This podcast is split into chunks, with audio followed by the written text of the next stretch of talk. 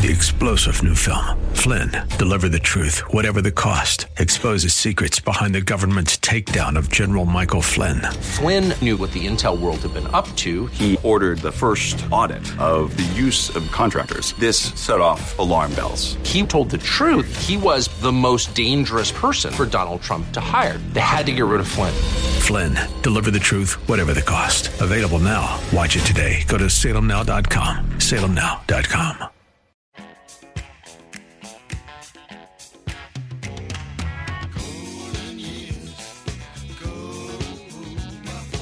It's Ask the Lawyer with Mike Connors. Got questions concerning elder or estate law? Attorney Mike Connors has the answer. He's been recognized as one of New York's top lawyers by New York Magazine and brings over 30 years' experience to the table. Call him now at 866 970 9622. That's 866 970 9622 and ask the lawyer. Here's Mike Connors.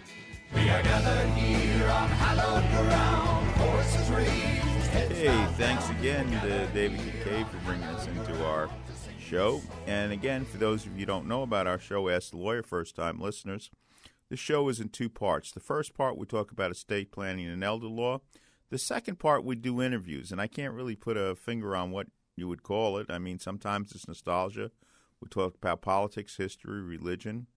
And tonight, we're going to be talking a little bit about history and politics and Norway because if you live in Brooklyn, tomorrow is the Norwegian Day parade. Now, Norwegian Day is May 17th, but the parade is on the closest Sunday to May 17th, and it's going to be Norwegian Day tomorrow in Brooklyn. Now, the first part of the show, again, is about estate planning and elder law. The idea behind estate planning is to pass assets from one generation to the next, paying the least amount in taxes we need to pay legally, avoiding going through court, and as far as elder law is concerned, trying to save assets from nursing home bills. If you have any questions, you can call us at 1 866 970 9622. 1 866 970 9622. And we have Pauline from Brooklyn on the phone. Yes, Pauline, what's your question? Yes, I was just curious about this. I have a family member that passed away uh, almost three years ago.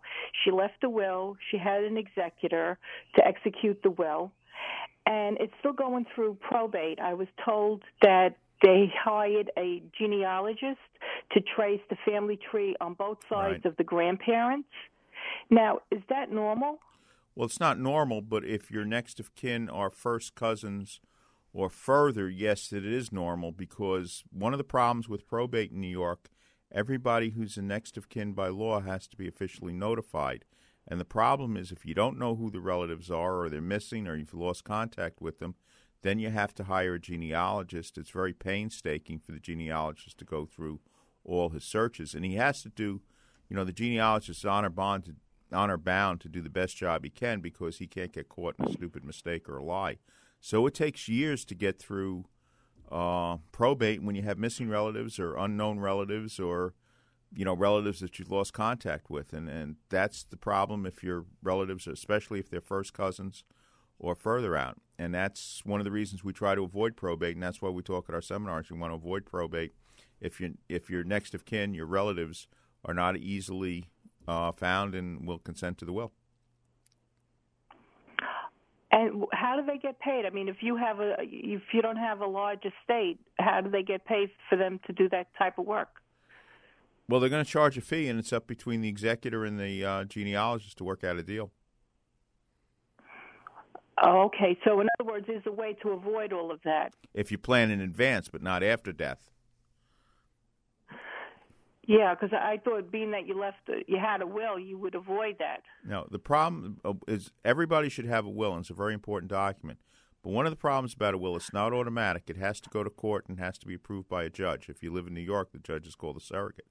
So until the surrogate's court judge approves the will, uh, it, it does not transfer assets. And the problem is in New York, the law is that everybody who's the next of kin has to be officially notified. And the problem is if the relatives are missing, if we don't know who they are, or we know who they are, but they won't cooperate, probate takes a long time. So if you plan in advance, we can avoid probate. When you pass away, there are no assets in your name alone when you pass away. Okay, we'll take the next question. Oh, Ben, I'm sorry, go ahead. Do you have a follow up? Oh no, I appreciate that. Thank you. Okay, you're more than welcome. Ben in Brooklyn. Yes, Ben, what's your question? Ben in Brooklyn, up once, up twice. Hey, Mr. Connors, how are you oh, today? hi, fine. I do have a question, though. I'm 41 years old, unmarried, with no children. Do I have a lot of family members?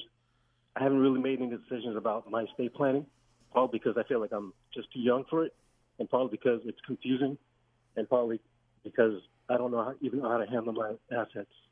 But I do have my own place, my own co-op. Um, I like it to stay in the family, but to certain family members, others, of course. And what does avoid probate mean? I'm not even sure what that is all about. Okay, you own a co-op right now, of right? Yes, I do. Okay, so let's say the stock certificate to the co-op is in your name alone. hmm Is it? It's not joint with someone. It is. It's It's joint with in my someone. name. It's only in your name. Okay, so Yes, sir. God forbid you pass away, that asset sits in your name alone would have to go through court. If you have a will, it ordinarily would go to the beneficiaries of the will. But again, even like with the last question, if the if your next of kin by law are, are not cooperative or missing, that takes a long time to get through probate. So to avoid hmm. probate, you could put the stock certificate into a trust if the co-op allows it.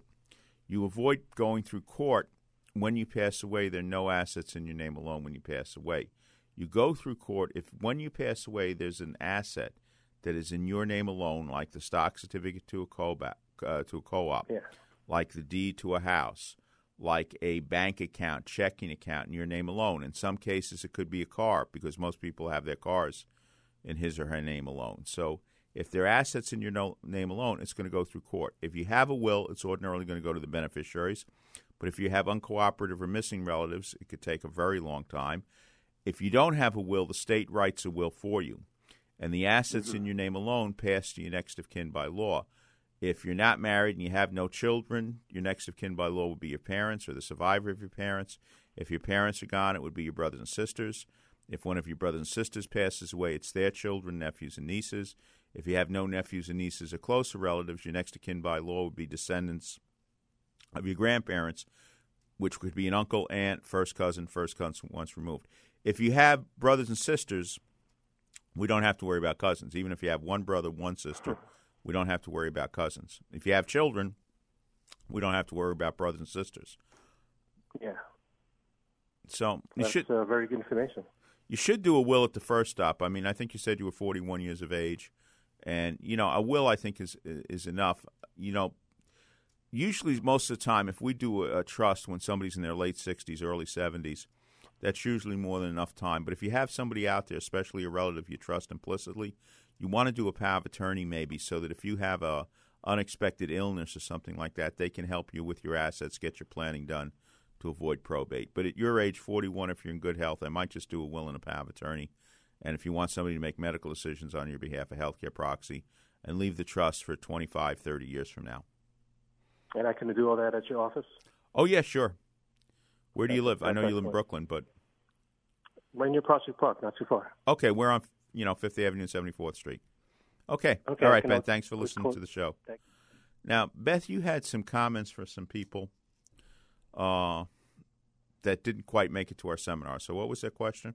Well, they came in a little bit late and they came in in the middle of your description of, of what can happen if what some of the bad things that can happen if you put someone's name on the deed like you're elderly and you put your son or your daughter's name on the deed directly no trust but you just transfer the property to your child. And they came in toward the end of some of your examples and they they the examples scared them and they were sorry they missed some of them. If you can could you run through the reasons not to do it? Okay. Well, ordinarily, and I mean, there's an exception to every rule, but ordinarily, you just don't put your son or daughter's name on your deed or anybody else's name on your deed because too many bad things can happen. It's not like if you put your son's name on a bank account, something bad happens, you go to the bank, you take the money out of the bank. You put your son's name on the deed, something bad happens, you can't take it back. And, you know, every once in a while, a parent and child may get in a fight, and then the parent regrets the fact that they put their son's name on the deed because they can't do anything about it. But worse things can happen. Your son's married, he dies before you. If you have his name on his deed, his wife probably has a claim on your house, no matter how you word it. It's almost impossible to disinherit a spouse in New York. So, do you want to be in partnership with your daughter in law? No, and bad things do happen. I mean, one of the problems we have today about people living to such advanced ages is that sometimes they outlive their children. You know, your daughter's married. She's married to a businessman who's taking expenses and deductions off his tax return he shouldn't be taking. Your daughter files a joint return with him. The IRS audits their return. The IRS puts a lien on their assets. The IRS puts a lien on your house. You can't sell or mortgage your house while that IRS lien is in place. And you know you can't just change the deed in the middle of the night and nobody's going to know it. The IRS agent in charge of the file can plug your daughter's name into a computer and see every real estate transaction in New York that involved her name for the last 50 years. Your son's a very reliable man. He's single. He's got the type of job where they take the taxes out of his paycheck. He's driving one day. It's heavy rainstorm. He puts his foot on the brakes. The brakes skid. He hits the back of a school bus. Children are playing in the back of the bus. They shouldn't be playing in the back of the bus, but they're children. They're not responsible. Your son's responsible. He hit the back of the bus. Some of those children are seriously injured. Your son's insurance doesn't cover everything. Those children have a judgment against your son. Those children have a judgment against your house.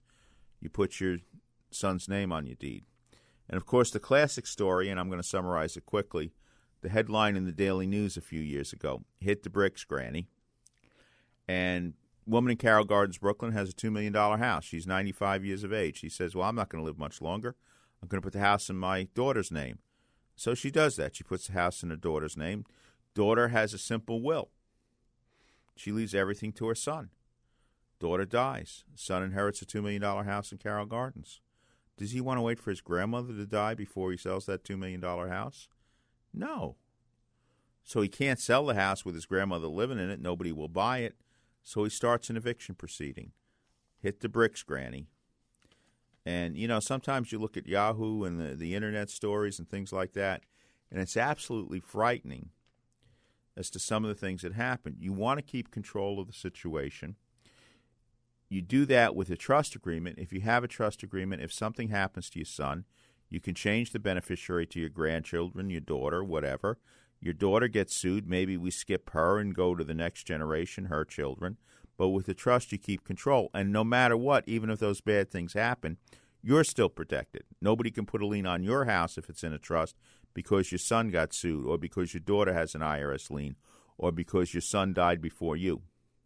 Bad things happen out there. And all the examples I just gave you I'm I'm never using my imagination. I'm always using my memory. Now, a lot of times I'm combining the facts of four or five different cases into one.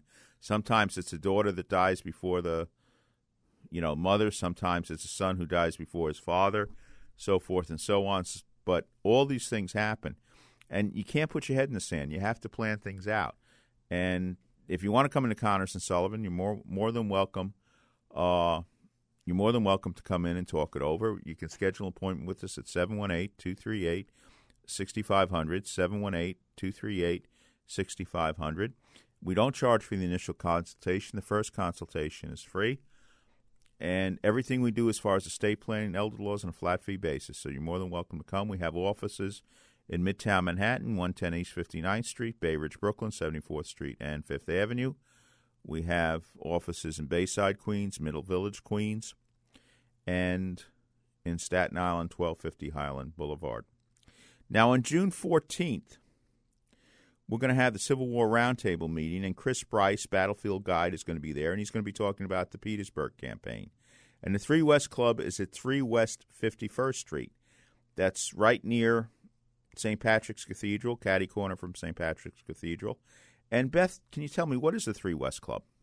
Well, it's the business part of the uh, the Women's National Republican Club, and um, upcoming tonight, you're going to be talking to Robin Weaver, who is our current president, and um, it's a beautiful club, and it's women that enjoy politics. Yes, it's Republican women, but we have we invite people from all different political parties And the nice thing is, we have debates, sometimes rigorous, but we're not mean to each other, which I think is rare these days. So it's a beautiful building.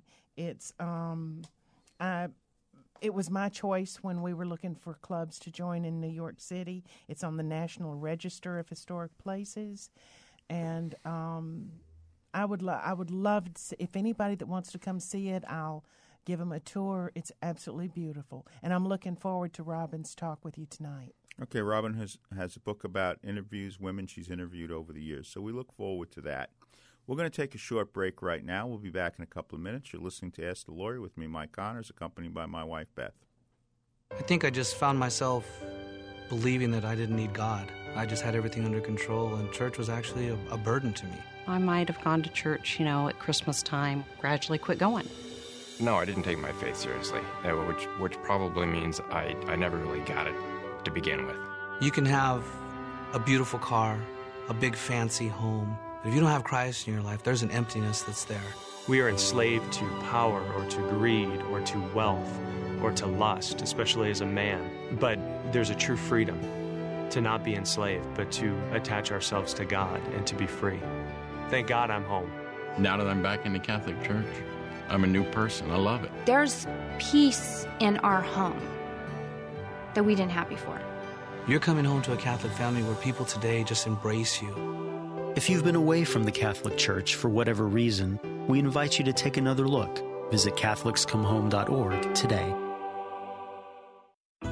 Mike Connors, host of Ask the Lawyer and published in New York Magazine's Top Rated Lawyers. Whether assisting a client with drafting a will or trust, power of attorney, healthcare proxy, nursing home plan, or other matter, Connors and Sullivan's goal is always the protection of their client's rights and interests. Connors and Sullivan Attorneys at Law PLLC has dedicated attorneys that can help you with estate planning, elder law, and probate. They listen to their clients to learn about their families, their financial picture, and their long term goals to create a comprehensive plan to meet your objectives. They assist with the complex tax matters that are often involved in estate planning and probate. Contact Connors and Sullivan Attorneys at Law PLLC with offices in Brooklyn, Queens, Midtown Manhattan, and Staten Island to schedule a free consultation with an attorney. 718 238 6500. That's 718 238 6500. And listen to Ask the Lawyer right here every Saturday evening at 6.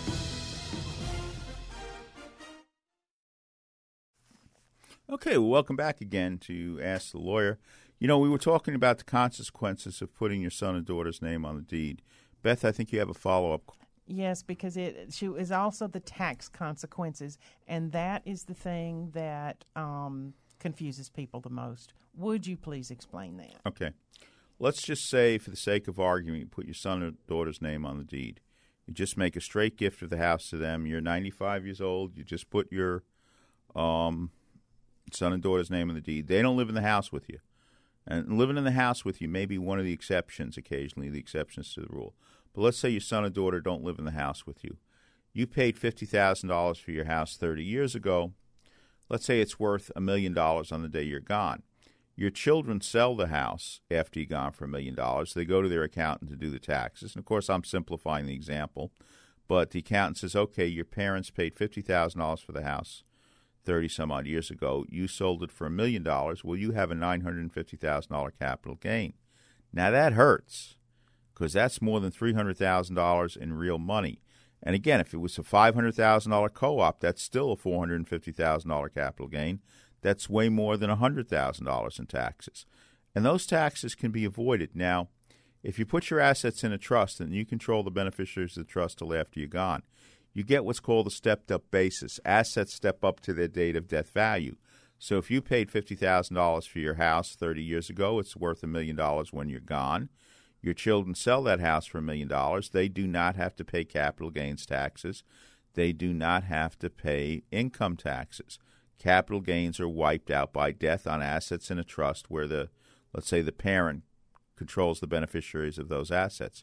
Now, at the same time, if you leave your assets through your will, capital gains taxes are wiped out by death. But the problem is if you leave your assets through your will, it's going to go through probate. And like our first caller tonight, Pauline, then it may take years to get through the court system. And one of the other problems about probate, medical providers are very good at looking at probated estates. So they have their computer programs and they say, okay, John Smith died. He owes $100,000 to our hospital. We put a claim in against his estate. The executor, the administrator of his estate, cannot settle that claim except through court. That gives the medical provider the upper hand. And of course, one of the biggest problems we have today, the cost of nursing homes. The average cost of a nursing home right now in New York City is about $500 a day. You know, some places in Manhattan cost more. Some places in the Rockaways or whatever costs less. But the average cost of a nursing home right now in New York City is about $500 a day. And so let's say, for the sake of argument, you go to a nursing home. You can't afford to pay that $500 a day nursing home bill. Medicaid in New York will pay that bill for you. But if when you pass away, assuming you're single, and the deed to the house, the stock certificate to the co op, is in your name alone when you die, well, guess what? Medicaid is going to put a lien on your house for payment of that bill. And that's why a lot of us don't want to go through probate. We don't want our personal residences, our homes, to be sitting ducks for nursing home bills. And that's part of what we do at Connors and Sullivan. We put a plan together. And, you know, sometimes every once in a while somebody asks me a question, I, I you know, I give them a plan. Well, how's this going to affect my children's taxes? I take it very serious. I do not want your assets after you're gone or while you're alive. I do not want your assets to go to the government. I don't want your children to have to pay more in taxes than they need to pay legally. It's not in my DNA. My DNA is to say, let's save everything for the family. The family can do a better job with your assets than the government. And by the way, I should just mention estate taxes for a minute. There's no estate tax presently in New York under five million one hundred twenty-five thousand dollars. The federal amount is five million four hundred ninety thousand dollars. And with the federal government, it's very good because between husband and wife, it's very easy. What we call portability. If the husband dies, we can leave. You know, the we can file a return. Five million four hundred ninety thousand dollars then gets carried over to his wife, and then she can leave almost eleven million dollars tax free, and that number's indexed for inflation, going up, you know, every year. So again, there's no one size that fits all. But if you own a house and you want to leave it to your children tax free, and you don't want to go through probate, you want to lose that house to a nursing home, you want to get it out tax free, free of income taxes, capital gains taxes, estate taxes, death taxes, put it in the trust. And we can get that house to the kids tax free, not paying any income estate taxes, probably save the house from nursing home bills unless they do something stupid. And again, that's what we do at Connors and Sullivan. We do estate planning and elder law. If you get on our website and take a look at the page, you see most of our staff in you know in the picture. Uh, we can never get everybody there. There's always some, you know, misanthrope or whatever who doesn't quite show up for the picture. They might uh, be working. Yeah, they might be working or something like that. Um, and then somebody might be at a closing, and somebody might be you know, on vacation or whatever. But everybody in that picture just works on estate planning and elder law. Now, they may work in certain areas of estate planning and elder law, but they all work on estate planning and elder law. And if you want to to come in and talk it over, you, you can plan it out. Our phone number again is 718 238 6500. 718 238 6500. Now, getting back to the Three West Club, on June 14th, Chris Bryce is going to be there again, and he's going to be talking about Petersburg. I think he's going to talk a little bit too about the Appomattox campaign, which is the end, you know, of the Civil War. And it, it was at the end of the Petersburg campaign that uh, A.P. Hill was killed by federal troops. So, in the beginning of April. We we're very sad when A.P. Hill dies. Yeah, but you can see him at the Civil War Roundtable each month, or at least most I months. I was waiting for that. Yeah. he lives again. Yes. All right, I guess we'll take a, another break and we'll come back and we're going to be talking to the Norwegian General Consulate of New York, talking about Norwegian Day. Again, when I was a kid growing up in Brooklyn, Norwegian Day was one of the biggest events in, in in Brooklyn. My father used to have a bar on Fifth Avenue in Brooklyn. The two busiest days of the year were St. Patrick's Day or Norwegian Day. We have a beautiful crystal vase um, that was given to us by some Norwegians when we first got married with lovebirds, crystal lovebirds in it. Um, they were in the uh, senior citizen choir that I, I directed, and I, I just loved those people. Wonderful people. Okay, and unfortunately, there are not as many Norwegians as there used to be in Bay Ridge, but we still have the parade there, and it's going to go down Third Avenue. Um, Arlene Rotello told us a little bit about the parade. It's going to start on Sunday, May 21st at 1:30 p.m. It's going to go along Third Avenue, starting from 81st Street, and it's going to go to Leif Erikson Park on 67th Street and 7th Avenue. So I think it's going to make a right turn around 67th It's on Street. Fifth Avenue for a while. Yeah, but I think a very short while. When I was a kid, it was on Fifth Avenue, but now it's on, you know. And the guys used to come off the Viking ships, come up in a hurry, you know, slam their swords on the bar and say, "We want some beer," and you know, we gave them the beer, and they Connor's went. Tavern days. Yep, we always had the Norwegian flag out there. All right, I guess we'll take a short break, James. We'll be back in a few minutes. We're going to be talking to the Norwegian General Consulate in a, eh, to talk about Norwegian Constitution Day. Hello, this is Father Frank Pavone of Priests for Life. The pro life movement is winning. One of the signs of progress is the growing mountain of medical evidence that abortion harms women, men, and families. Even researchers who identify themselves as pro choice are coming to this conclusion and publishing their research. Abortion advocates try to hide and bury this information. But so much of it continues to come out that their efforts to hide it will not succeed much longer. Abortion really destroys itself. The more it continues, the more it reveals itself as an enemy of the human family. Those who advocate abortion say they care about women's health. But if they do, then they will have no honest rationale for ignoring the harm that abortion does. As the mountain of medical evidence against abortion grows, so should our hope that it will end. This is Father Frank Pavone, National Director of Priests for Life. If you're a homeowner age 62 or older and are finding it hard to pay off debt, or how about enjoying your retirement years with less stress? A government insured reverse mortgage may be the answer or might be the perfect solution for you and your family. Hi, this is Frank Melia, a certified mortgage planner. I've been a mortgage specialist for over 20 years, and I've helped countless homeowners all over the tri state area tap into a little or a lot of their home equity so they can use it right now. Whenever I sit down with a homeowner, the number one question asked is always which reverse mortgage option is best for me and my family. I personally will help you decide which reverse mortgage program is best for you. My job is to help active retirees find the best solution for their retirement goals. I do this by educating homeowners with straightforward, objective information and answers. It's free to call and speak with me, Frank Melia, to determine if this FHA program might be able to help you and your loved ones now. Call 888 943 2646. Call and speak with me right now. I'll answer your questions and help you decide if a reverse mortgage is right for you and your family. Make the call now 888 943 2646. Once again, call 888 943 2646 and you could be on your way to a stress free retirement. Frank Melia, NMLS number 62591. All loans provided by Quontic Bank, NMLS number 403503.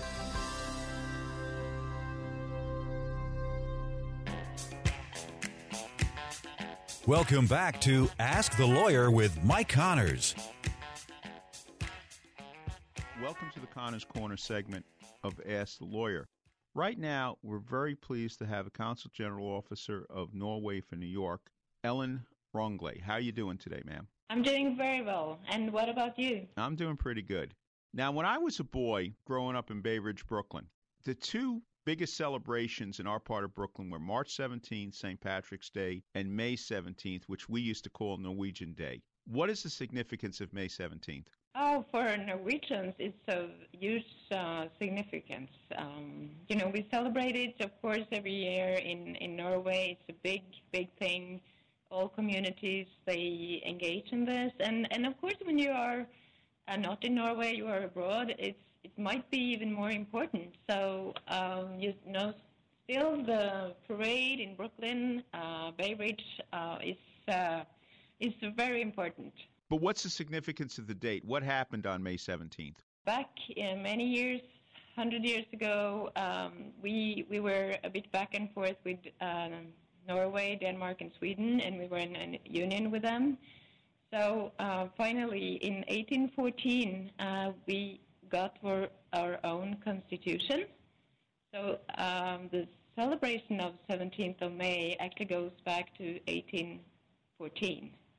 Uh, so it's a long tradition, and I've read that in in the years in the beginning, you know, it was disputed. Somebody didn't want this kind of celebration because from 1814 and until 1905, we were a union with Sweden.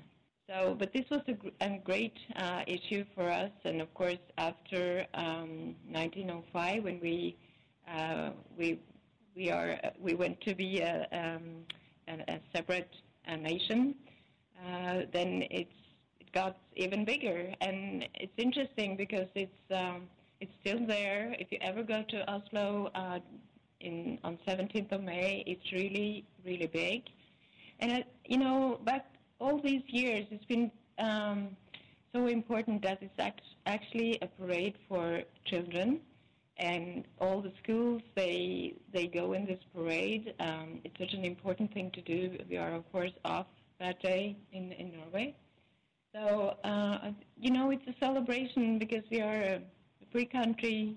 It's peace in our country. We celebrate our society, and these days it's more and more important that specifically in Norway, then, you know, all our new uh, immigrants, they really take part in the celebration. So this is uh, the best day we have when it comes to integration in Norway, and that's that's so beautiful. Just curious, historically, what was the relationship between Norway and Sweden, let's say between 1814 and 1905?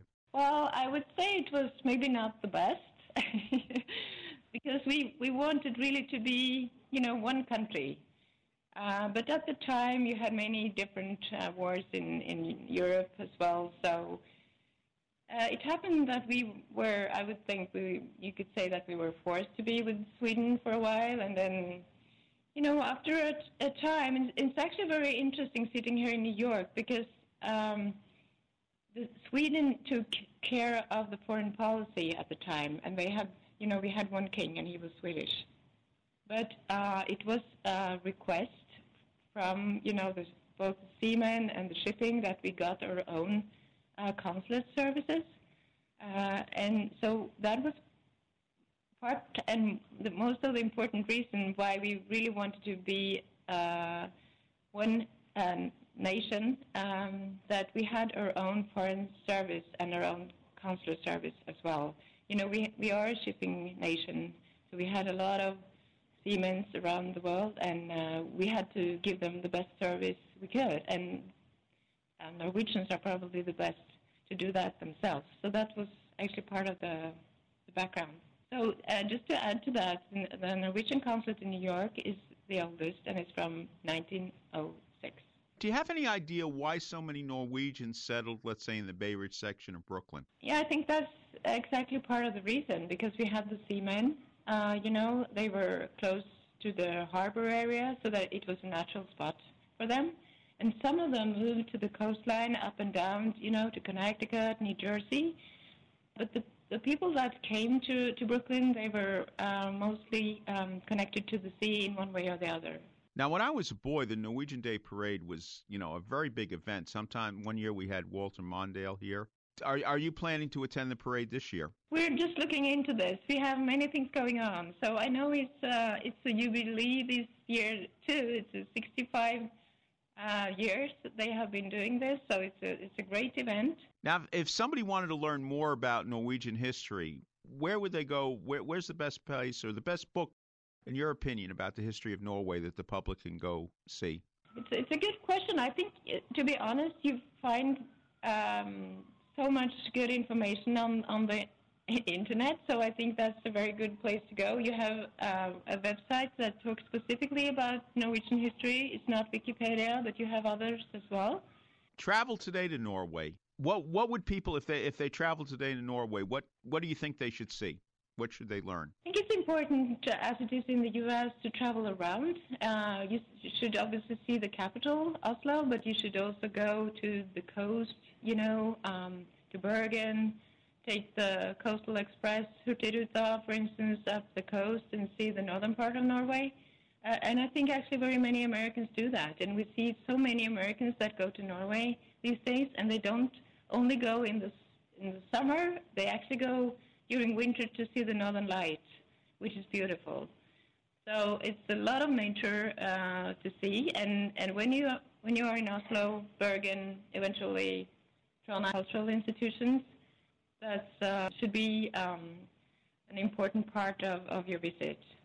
One question about history: How long has Norway been a country, a nation? Yeah, if we talk about uh, you know us as um, one nation, not with union with any any other country, it's from 1905. But Norway was thought as a, a, a nation prior to that. Yes, of course you had. Uh, you know, we talk about the Vikings and the Viking period from 1800 and up. Before that, it was not necessarily maybe one one country. You had um, Harald Hårfagre, we we say that in, in Norway. Harald Fairhair. He was king in 1872, and he actually gathered, uh, you know, Norway into to one country. So that was in 1872. Okay, so I'll have to remember that on May 17th. What, like I said, when I was a boy, we used to call it Norwegian Day. I guess the better way to say it is the Norwegian Constitution Day. Sure. We congratulate you. Mhm. We, we congratulate Norwegians, as you know, as a friend of the United States, and hope you'll be back next year to talk about, as we say, Norwegian Day. We all know someone who's been touched by cancer. It's the second leading cause of death. And it took the life of my father, John Wayne.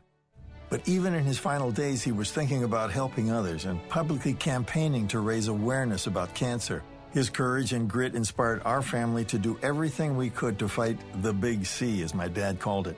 So we did something about it and founded the John Wayne Cancer Institute 35 years ago to advance life saving research. Our discoveries are fundamentally changing the way cancer is treated around the world. Cures are within our reach, but we can't do it alone. I'm Patrick Wayne, and I'd be honored if you joined us in the fight against cancer. You can make a lasting legacy by helping to eradicate this deadly disease. Together, we can save lives. To learn more, visit jwcigiving.org. That's jwcigiving.org. I have children. How can I protect them if something happens? Will my to them? assets be lost if I go into a nursing home? We have property. How will it affect the ones still here? Who will help us take care of Grandma?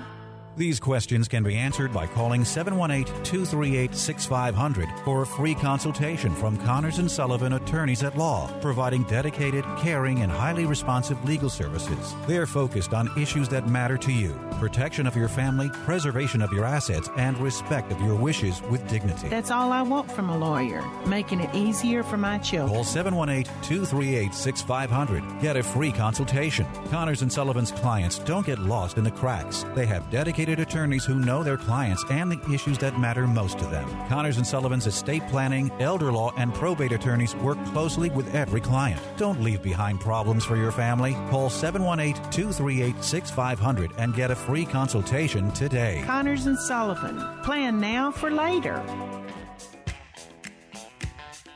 Welcome back to Ask the Lawyer with Mike Connors. Welcome to the Connors Corner segment of Ask the Lawyer. With me right now is another attorney, Robin Weaver, who's president of the National Republican Business Women's Club, and she has a new book out. How are you doing today, Robin? I'm doing well, Mike. Thank you so much for having me. Okay, so what's the name of your book? My book is called Exceptional Women and Their Stories, and it's a collection of interviews with 25 impressive women. How did you get the idea for this book, and, and what made you want to do it, where you got the determination to get it published? Well, uh, I had been interviewing a number of women over oh, a three or four year period. And given the women and the stories they had to share, I thought it would make sense to put the interviews in a collection, which I've done. And I've published it. And I've been doing a number of book events and book launch parties. And I've really been enjoying talking about the women in my book. Now, I know one of the people that you have interviewed in your book is Dana Perino. Well, Dana is terrific. I mean, she's obviously doing very well. She began her career doing public relations and was President Bush's press secretary. She's now on a show on Fox called The Five. Talking to Dana was really cool because she had a, a lot of interesting stories to talk about uh, in terms of her White House days. She also talked about some volunteer activities that she's involved with, including a program called Mentoring by the Minute, which pairs up experienced professional women with young women who are just beginning their careers. And uh, Dana is very devoted to this, and I think part of the reason she got so interested in doing this was so many young mem- so many young women were reaching out to her to ask for career advice. Now, I know my wife was very impressed with Amity Shlaes, who has a book out on Calvin Coolidge. Amity is terrific, and I had read her book on President Coolidge, which was on the bestseller list.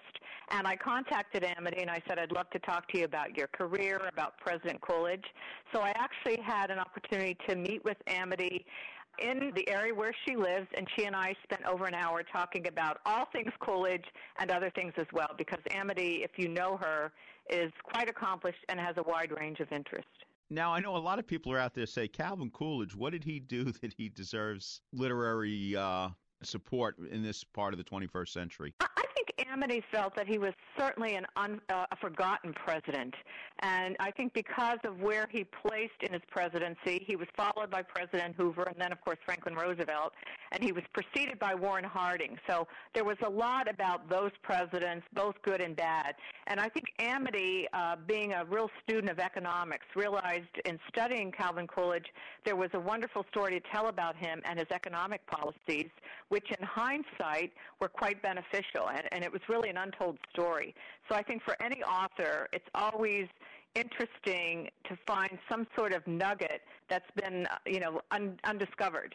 And I think that's what she found with President Coolidge. He had really wise economic policies, and there wasn't really much out about them. Another woman you spoke to, Linda Fairstein. Yes. Linda is actually a neighborhood friend. She's a very successful practicing lawyer. She'd worked in the Manhattan DA sex crimes unit for a number of years, and after she left the practice of law, she embarked on a career as a writer, and she's become a very successful novelist. She's written probably close to 20 books now, and every time she comes out with a new book, it becomes a bestseller.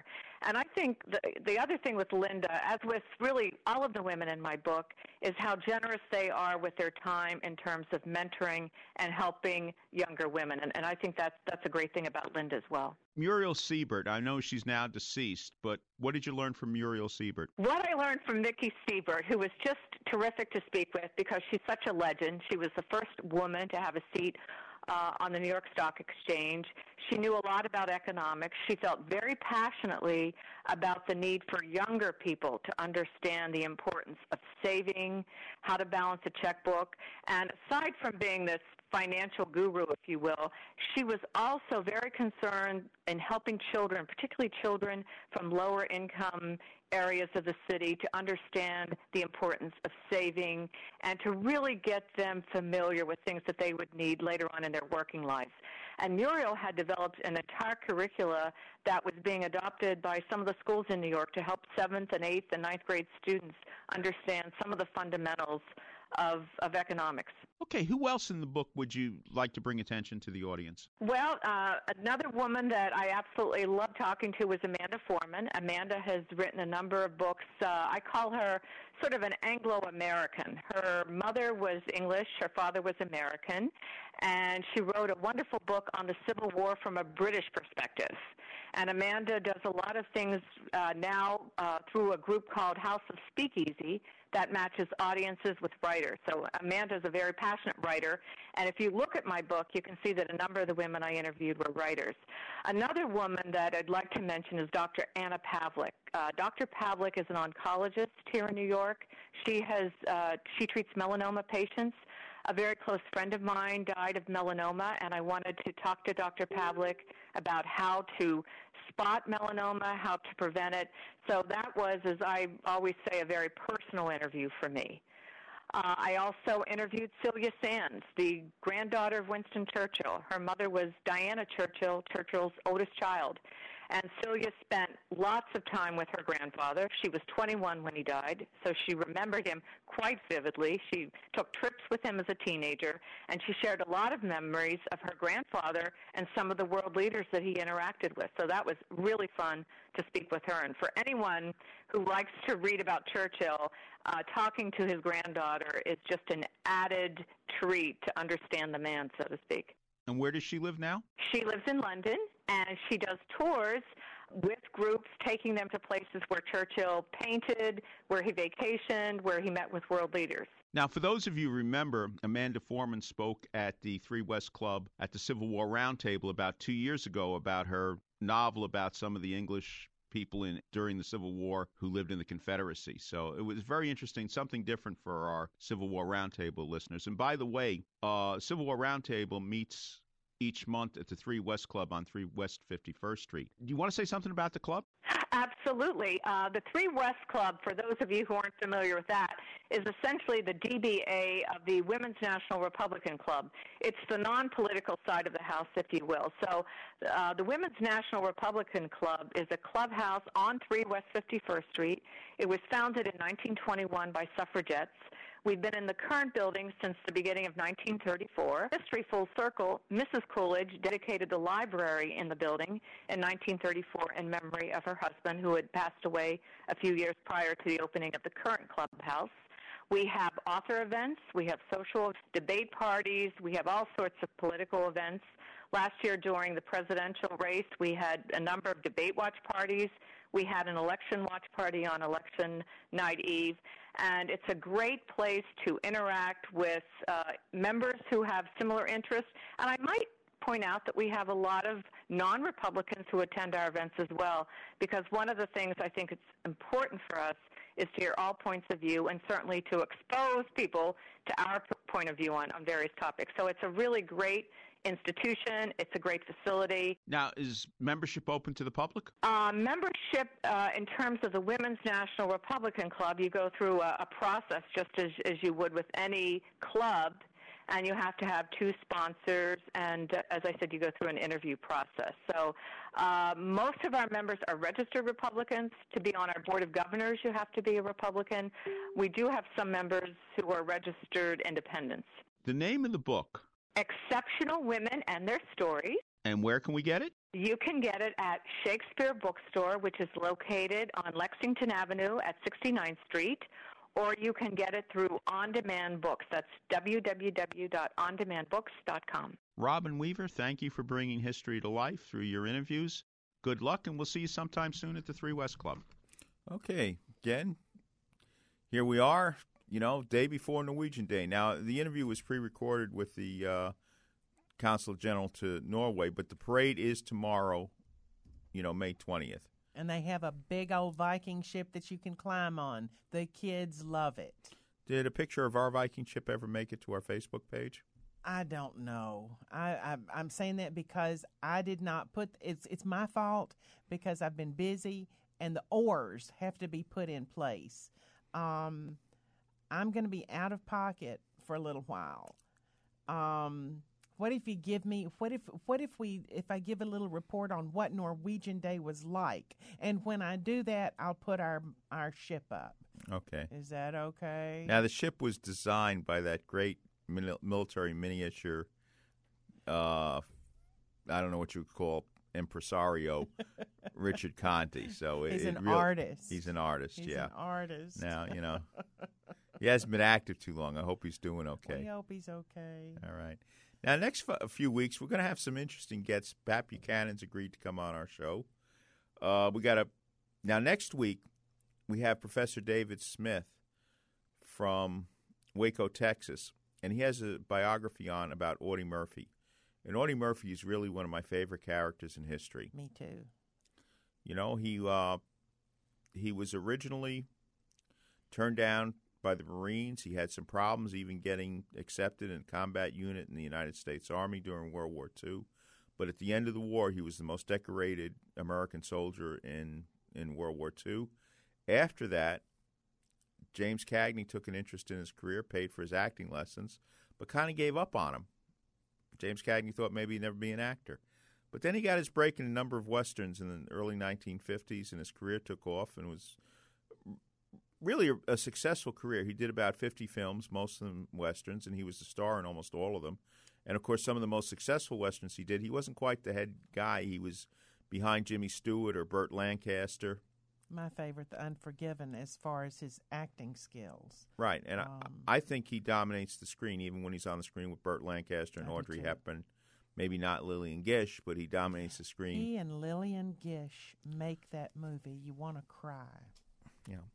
So anyway, we're going to be talking about Audie Murphy, and of course, next weekend is Memorial Day weekend, and of course, keep remembering the Memorial Day is not just the beginning of the summer; It's a time to remember our honored dead. Memorial Day was established as a holiday to give thanks to the servicemen and women who gave their lives in defense of the United States. It started after the Civil War. So, you know, keep that in mind. Say a prayer for our honored dead. Of course, Audie Murphy didn't pass away in the war, but he had a tragic life after. And to some extent, you, you could say he was a casualty of World War II. You know, he, he died young, had a lot of problems. Of course, today we know him as post traumatic stress syndrome or survivor's remorse.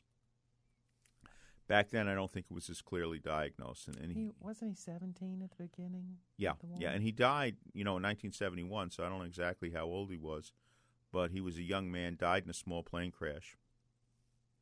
And uh, my understanding is at Arlington Cemetery, his tomb is the most visited tomb in at Arlington Cemetery. So we're going to be talking about Audie Murphy next week with David Smith. And after that, again, we got Pat Buchanan. Ed Bars is going to be talking about the battle in New Orleans one time, My peeps. right? And another time, he's going to be talking about one of the most interesting Civil War generals of all time, fighting Tom Sweeny. Because Ed Bars told me a story, which we're going to repeat on the air. Uh, when we we're passing Greenwood Cemetery, was in Brooklyn last. Passing Greenwood Cemetery, I mentioned to him that Tom Sweeny was buried there, and he gave me a couple of Tom Sweeny stories. So Listen, please, history lovers, if you have not been to Greenwood Cemetery in Brooklyn, you must go. Take their tours. It is an extraordinary, it's beautiful, but the history there is, it, you can't, it can't be beat. Now, on July 1st, and I'm not sure of the time yet, but on July 1st, they're going to unveil a bust of General Thomas Francis Meagher of the Irish Brigade. Now, Thomas Francis Meagher died in 1868 as governor of Montana. And, you know, when I first read about it, they said he was drunk and fell off the boat. Uh, Timothy Egan, who wrote the book, is saying that, uh, you know, Thomas Francis Meagher was killed by vigilantes. Maybe some nefarious people done him in. Right. So, you know, we'll see. But his bust will be unveiled at Greenwood Cemetery on July 1st. I know I'm going to be there. Um, and, you know, we'll try to get out some more information. All right, listen, everybody. well, speaking of Thomas take Francis care. Meagher, David Kincaid has a lot of songs about General Meagher. So if, if you want to hear more about him in song, get David's albums. Thank you for listening to Ask the Lawyer. Next week, Memorial Day weekend, Audie Murphy. We are gathered here on hallowed ground, the voices raised, heads bowed down. We're gathered here on hallowed ground to sing this soul away. We are gathered, we are gathered here on hallowed ground, the voices raised, heads bowed down. We're gathered here on hallowed ground to sing this soul away.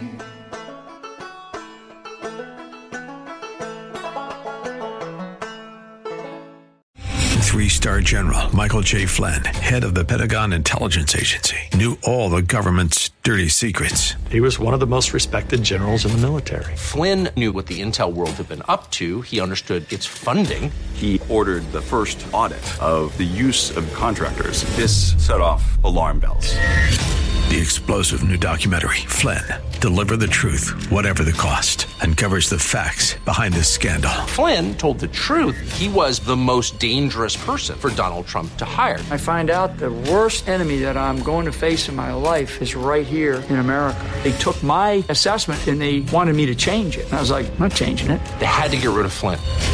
With in depth interviews, archival footage, and never before seen personal records of the man behind the headlines. I just felt like I was drowning. Flynn, Deliver the Truth, Whatever the Cost. Available now. Watch it today. Go to salemnow.com. Salemnow.com.